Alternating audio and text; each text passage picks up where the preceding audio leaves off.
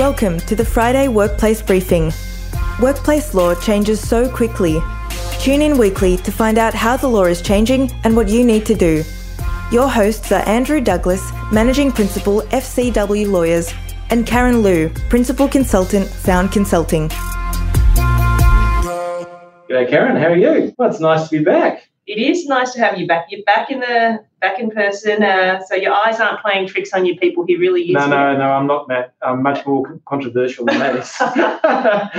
Matt outscored me last week, so he's never coming on again. How's your break? I hope my rate's getting better.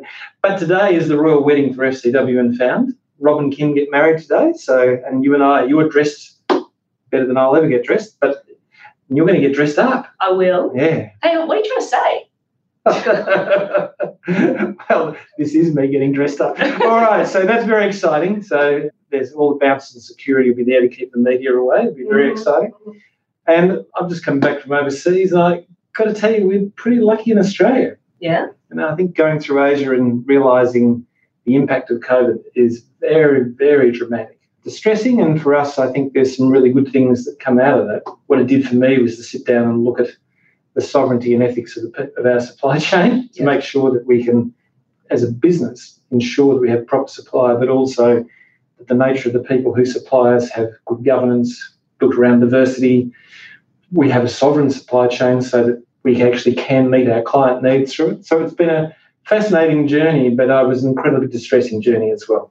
Yeah. Well, look, while you're and uh, look, we are very lucky, Andrew. While you were away over the past week, um, for those who are working with the city or have to come in, there's been I've certainly felt the uh, the uplift in terms of uh, foot traffic and uh, uh, activity around here, and it's great. It's great to see people back and interacting and.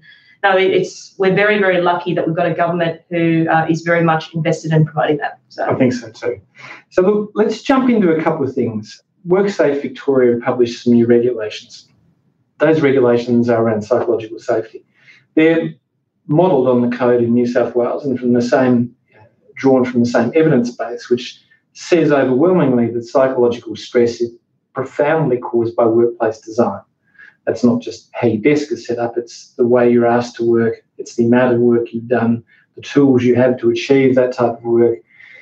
But what these regulations do, which is a very significant thing, and Nina's coming in next week in Karen's absence to talk about how these regulations actually affect your leadership in an Mhm. organisation because they create a positive duty. Yeah. And I think that's a really important thing. And when we look at it next week, we're going to look at it next week in terms of how women are treated at work. And this terrible upswing recently in online abuse around women. We saw the Sydney Morning Herald article, which talked some frightening levels of abuse, racism for minority communities, as much as 80% of women between the ages of 18 and 35 of minority minority groups being racially vilified online. Very scary stuff. I think the other thing that was concerning about that as well, Andrew, is that the majority of um, that abuse or that behaviour came from school or the workplace. Now, with that, that makes it an issue that we have to deal with. Oh, it does. And together with these guidelines, or not guidelines, these regulations that have come up, you actually need to reevaluate what is the structure that you bring to your environment to manage psychological health. Whereas before we've been able to say, look, it's a good thing to do. And we talk about workplace wellbeing, which our business is built on, but ours is a highly structured workplace wellbeing. It does have internal risk assessment process. It does have service delivery. It does have methodologies to get to that service. It's based on evidence. Yeah. And really, what these new regulations are saying is, in the absence of that evidence, this is also a platform for easy prosecution. It is, look, it's really significant. Personally, I'm very excited about it in the sense, in terms of it's very progressive. Having said that, from an employer standpoint, there is quite a bit to navigate and a lot of questions to be asking, certainly at a higher level, in terms of what does this mean? What is it we need to do differently? Why? And one thing I can definitely see out of this, Andrew, and I think Nina, hopefully, you, I'm sure you guys will cover this off next week, is that this whole traditional concept of uh, safety and risk and people, that in terms of challenging whether or not that's really going to be sustainable or whether that's the best way well, to it's a, structure it's it. a nonsense. well, I've, I've got a view on that too. No, I, no, I, I know, when yeah. you look at a disrupted environment, Yeah. to have siloed methods of providing workers' compensation, risk and safety, and people, it's it's just not agile enough. It doesn't It reflect the needs, and to have them reporting differently up the food chain is insane. There are only two parts to a business. There is the labour you know how you actually created the machines, the people, Yeah. and the services that are supplied to the people and machines. There's only two columns in an organisation, and one is a service delivery, and one that grows and develops that capacity, not just delivering a service, it actually drives and motivates. And the other is actually the delivery. Yeah. And this idea of having siloed development is rubbish. And these, these regulations will really punish Yeah, it will. organisations who It continue will that expose them actually in terms of how yeah unresponsive or irresponsive it is. So, but look, more on that. I think. Um, Yeah, sorry, week. we've got to be excited by that. And that's Yeah. partly because I've only had eight hours sleep over three days of travel. Okay, the first case I want to talk to you about is Rebecca Johnson and Bannock Civil, which is a, a case about income cap, caps and availability in the unfair dismissal regime. Not a novel case, okay, but I, as I was sitting in Thailand by a pool, I thought this is a case we just have to talk about because this was a case where a woman with a packaged income, which included health entitlements, the usual other accoutrements of business, and a car for personal use, managed to push it beyond what was the salary cap for unfair dismissal. Big deal, you might think. Mhm. Well, it is a big deal because customarily the methods of calculating personal use are really arbitrary. Mhm. They're often driven by ATO methodologies which don't reflect reality. And what this case did is the commissioners just asked the question. So, roughly, how much a day do you use this for personal use? About 100 kilometres. And that was enough to add $20,000 on top of the car use, which pushed her outside of the cap. Mm. But the question is if you'd ordered by the ATO and you got this wrong, Mhm. and you didn't have the logbooks, which is usually the case, Mm. you've got a huge FBT risk that sits around it as well. But for you, Karen, who at the moment are assisting businesses in this employee environment of creating packaging, it's really important, isn't it? It is, and particularly right now, Andrew, when it's an employee market, and yeah, we're seeing a lot of Korean, um, sorry, Korean, uh, mixing words together. Yeah, you are. Creative. And I've got the problem coming. It's got some really good Oh, words. okay, it, all okay, I'll wait for that. Um, creative remuneration packaging happening. Okay, so rather than ordinary remuneration is Can you say creative remuneration package? Creative remuneration package. Andrew, would you like me to say that again? Three times fast. Yeah, okay. Next time. Anyway, so in terms of how you structure that, rather than just um, a base salary and super, they might have a phone, it might have a laptop, you might have, you know, a gym membership or something else in there. But and there's all sorts of other things. There's bonuses that are involved and other incentives as well. What is that? Because that it could be an extra 10k, but that 10k could take you over the threshold, like you said, which then, you know, in terms of whether or not it even can go to unfair dismissal, like it won't even have to go there. But it, it- I'd rather. But it's a lever, though, isn't it? It's a a lever you've got. wouldn't it be better if we know this in advance and we can manage that with confidence rather than kind of get there and then like, well, hang on, let's go back and figure out whether we do or we don't. I, I don't And you're caught, there you are, you're caught on the line, you go, all right, is this claim valid or is this claim not valid? I mean, why, should, why would you be there $20,000 into a piece of litigation Exactly. When all you have to say to the person when they bring the claim is, no, you read your personal use as this, goodbye, bad luck. Anyway, so interesting case. Next case, a safety case. A safety case which is so regrettable in, a number of ways. It's Campbell and Lockie proprietary. This was a person who went in to clean a machined area, sought to isolate in accordance with policy. The organisation was unable to support that process and the person was crushed and killed. Like these are the sort of stories we hear so often, and they're always around isolation.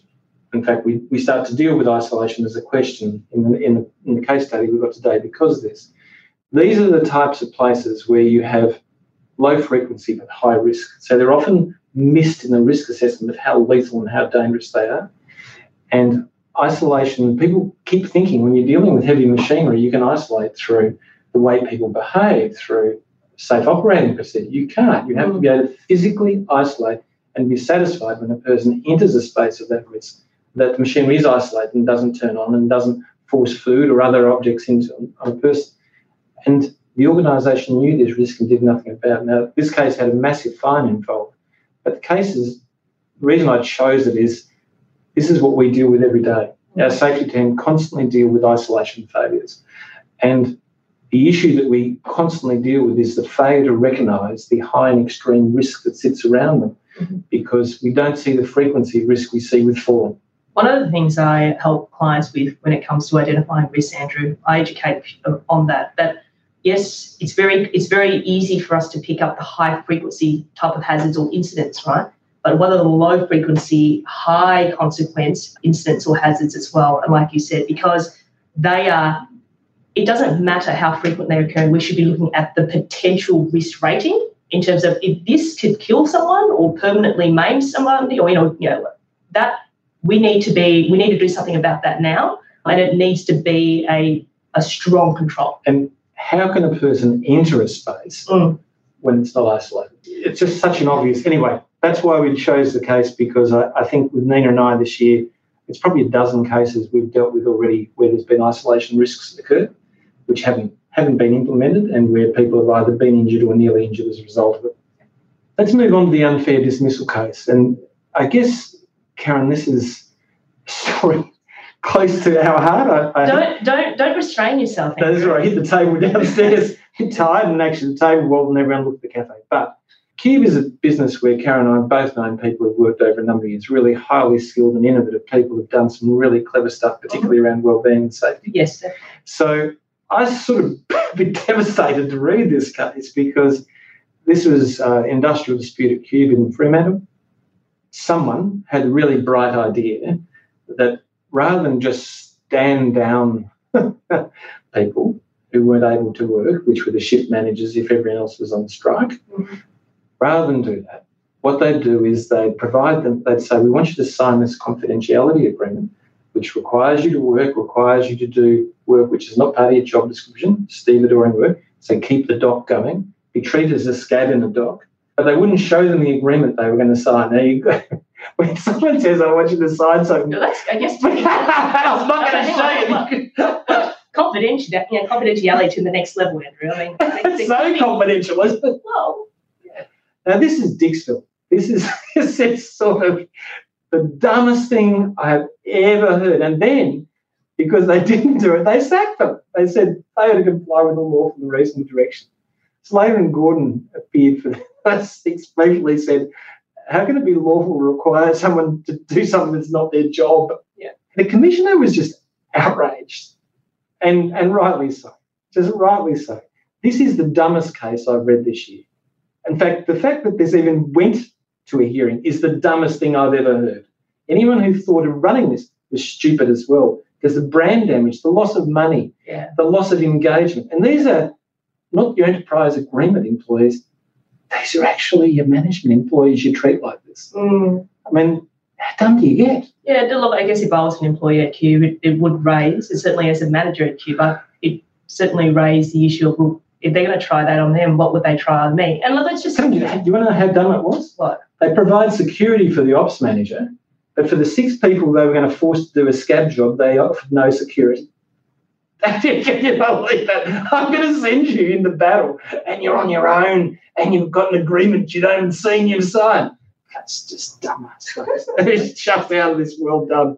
And can I just say, never run stupid litigation because this is the most stupid litigation I've seen run this year, and the damage to Qube and to the people around it and on the ground would, must be enormous. It's so silly. Okay. So now, what? Look, let's give Andrew a moment to calm down. Okay. So, I think Remember, Matt rated better than me last week, so just because I'm controversial, don't rate me badly. I've had no sleep, and I read this decision on the plane. It killed me. It just killed me. Yeah, you probably woke up everyone else in your aisle too. I But did. anyway. I belted the table. I did. it. Yes. So I think the thing out from, from this here practically is these kind of ideas in terms of where you're placing at risk or what you're trying to do is trying to be a bit too clever and rip people off or just do something that's really un, like clearly underhanded.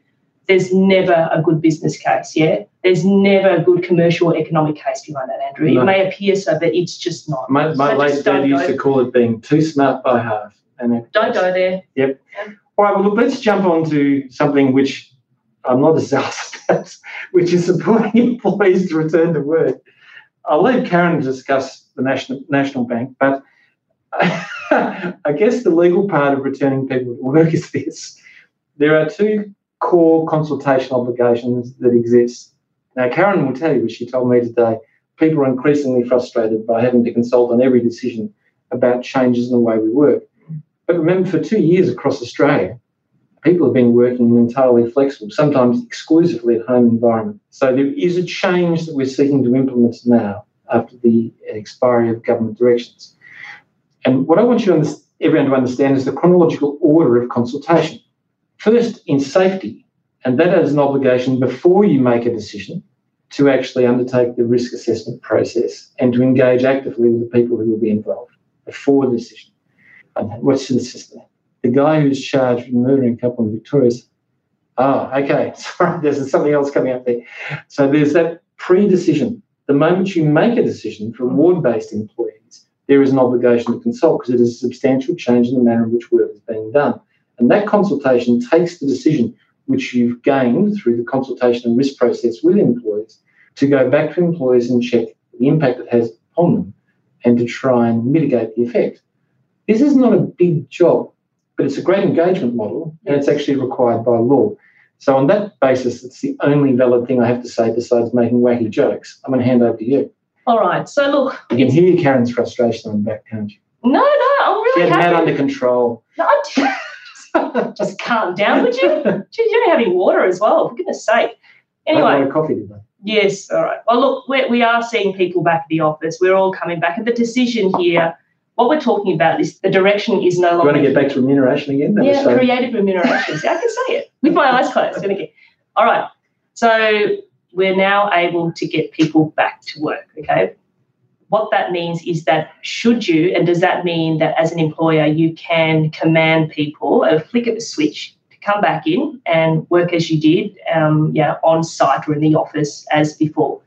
The argument and the understanding may be that yes, that's what you can do, but in actuality, it's not, and it's actually a lot more involved in that than that because Andrew just covered off there in terms of two requirements around the safety aspect of it, in terms of the risk assessment part of it, and then once you've made a decision following that is once you've made a decision to consult with people and communicate properly. Now, what I've got here for you is a couple of points for consideration for businesses who have not yet made that decision. Don't rush into making a decision. Okay, you will get to a decision, but it's important before you, you, you know, I guess, move with this popular, um, I guess, catch on with headlines that I'm, you know, we're seeing on the news about CEOs going on about getting people back at work and how much it's hurting the economy. That that all may be valid, but what we're losing here, Andrew, is an opportunity to really help our people understand why coming back to work is important, why that's good for them, why that's good for the team, why that's good for the organisation, and to be able to help people do that properly. It'd be nice to have some evidence as well, wouldn't it? Well, you do, and you do need to have the evidence because if you don't have the evidence, right, people are going to come up with their own narrative, their own story. This is what CFMU and BHP came about, which was the vaccination argument. Said, how do you say you've gone out to consult when you don't present actually what the evidence is? Well, what are you consulting on? That's right. What is the evidence? When we hear NAB chief saying, you know, losing profit, da, da, da, da, and belting a table. Well, is that true? Well, look, and uh, what we Is that the evidence you want to see? mind you, Andrew, that the evidence may actually be there, right? They may have actually done that work, but what a wasted opportunity if you didn't present that and communicate that and engage with people well so they understood that. But you know, if they don't see that, they don't understand the benefit and they don't get to enjoy the benefit of that. So this is equally, this is more of a communication engagement piece than anything else. I mean, I know there's definitely a safety piece, but you could do all the work, but if it's not communicated and people don't understand and they're not on board, you've lost it. Okay. So, really, a couple of things for you. So, decide in terms of de- um, determining your position on return to work or return to office requirements. What is it that you're expecting? What do you require? But why? Okay. So, as Andrew's covered off already, where is the evidence to support that? And is your are you able to present a clear business case to, to support that decision? And again, that's from an employee perspective, the team, the organisation, because people can be, I guess, people can be unhappy, and it may be an unpopular decision. But if you can understand the why and the evidence is there, you agree, and you're more likely to comply with it. All right. And therefore, your narrative around the communication, I've gone on about this before, really, really important. When it gets to coming back to work, though, are we clear around who has authority to make decisions around flexible work arrangements and what you can and what you can't do. Because what's that line of authority? How does that actually work? We do need to ensure that our managers have the ability to support people. But what does that look like? If it's unspoken, you're going to get it'll be an absolute mess. And there comes the frustration and again the loss of engagement. In terms of considering your work structures as well, have a think about this. And I mean thoughtfully. For example, what are the critical or optimal times of day that your team need to be here or you know, how do you get the best out of your people so again you can see these are real considerations andrew practically rather than okay everyone in back in see you monday three days a week or whatever yeah Yeah, and here I have been a parent to a child, co-parenting in a way I've never been over before. I've hit all my productive targets, and someone's saying to me, "Now you've got to come to work and disband this wonderful thing that I've had at home." I don't know. I, I don't think it resonates too well. I think the evidence needs to say, look, around these types of decisions, or in our business, we've, we've built a rule which is a roughly 50-50 rule. Yep. It's around all critical discussions are at work. It's around team collaboration. So we use the environment as a collaborative environment, not just a work environment. Mhm. And we've allowed people a level of flexibility to enjoy the benefits they accrued in family Mm. before, but to focus on what really needs to be done at work and why work is critical at work. Yeah, well, your see, FCW is a living example of everything that I'm saying here, though. So, and it works, okay? But Yeah. but you're clear about why it works, and you've been very deliberate around how that's all come together. So, look, in terms of personal needs and circumstances, definitely remember we have been conditioned to the last two years of uh, this other work arrangement. So, certainly facilitate a positive transition. Make it easy and fun for people to come to work. You know, there's a couple, so many different things that you can do, but think about that. And lastly, around COVID safe protocols as well. Look, that hasn't gone away. Make it easy for people to understand, well, what does that mean? What does that look like? And make it easy for people to comply with it as well. We're talking about sanitizing, we're talking about, you know, whether you're still wearing masks in the office or whatever. Make that accessible to people because otherwise you're just saying it and you're seeing non-compliance. So really it's just, you know, it's all talk and doesn't do mean anything. things, obvious things like make available, available RAT tests like we have. So all the all the elements of COVID are available here. Yeah. And that's what should happen. And just on this, everyone, we have received a couple of queries around accessing the slides. I know previously we used to send them out in emails, but where these are now housed at the Found Consulting website. So if you go there every week, the slides will be loaded up. All right, we're going to case study. Okay, let's go. I enjoyed doing this one, Karen. Okay, we've got Luca was a maintenance team leader at Drum Makers Universal Manufacturers, Bayswater, Dum. He was an inquisitive but pugnacious employee. Did I get that right? You did. Oh, look Remuneration. Luca had observed that the new metal press machine, the press, although highly advanced in its productive capacity, had several points where live wiring could be accessed when in operation. Luca had raised these issues during commissioning with the dumb COO, Gus, and had registered the risks on the safety and maintenance software, SAMS. Luca had rated the risk as extreme and had set up interim measures for the afternoon shift. Gus had arranged for all wires within reach of employees to be enclosed. However, the wires at the top of the machine, 3.6 metres above the factory floor, remained unguarded despite Luca's requests, which was supported by the SHIP HSR and a detailed risk assessment. The press was surrounded by an enclosed fence with a gateway which, when open, automatically depowered the press. Some of the production workers had developed a habit of jamming the gateway cut out so they could enter and clean the machine whilst it was operating. Gus had sent a memo around telling people to stop, but was not too concerned because when the press cut it out, it took 30 minutes to repower and reset. When Lucas started his afternoon shift that Wednesday, he noticed the cutout on the press had been bypassed. He immediately fixed it and called the production supervisor to explain it must not happen again. Two hours later, Swan, a young production worker, scaled the fence to go in and clean the press. Swan was holding a steel brush that touched a live wire at the top of the press. She was electrocuted and thrown to the floor, causing her death. So I'll read those questions out to you just to fill in a bit of time. Could one is could Gus be successfully prosecuted for reckless endangerment? He's the COO of DUM. Could Gus be successfully prosecuted for industrial manslaughter? And could Luca be successfully prosecuted for failing to exercise reasonable care to prevent injury to another under safety law? Remember, all individuals have a personal duty to exercise reasonable care to prevent injury to themselves or others, Oh. and obviously that is the supervisor duty that regulators look to when prosecuting supervisors. So we'll look to Sophie to know when we're allowed to start answering those questions, and she's pulling uh, an interesting face, which is hard to determine. Use time to respond to chat panel. Okay, well, I'm, there's not much there to respond to, Soph. Well, I think Chris has um, made a comment earlier around an unfair dismissal claim against a person who murdered some people. And was that a pretty stupid claim to bring? The answer is whatever's happened, he's if he's been locked up, his his employment contract has been frustrated, and therefore the contract comes to an end as an operation of law, not as a result of. I'm getting um, an operation of law, not as a result of a unfair termination by the employer. So it is a dumb claim, Chris. As dumb as dumb as a rock, not as dumb as cube, but dumb. And while we're just waiting there, just again, a reminder around um, joining the Friday workplace briefing as well. So you will need to click on a link to join us for next week because um, that's that's the setup on LinkedIn. And again, feel free to, to share that around with uh, your network.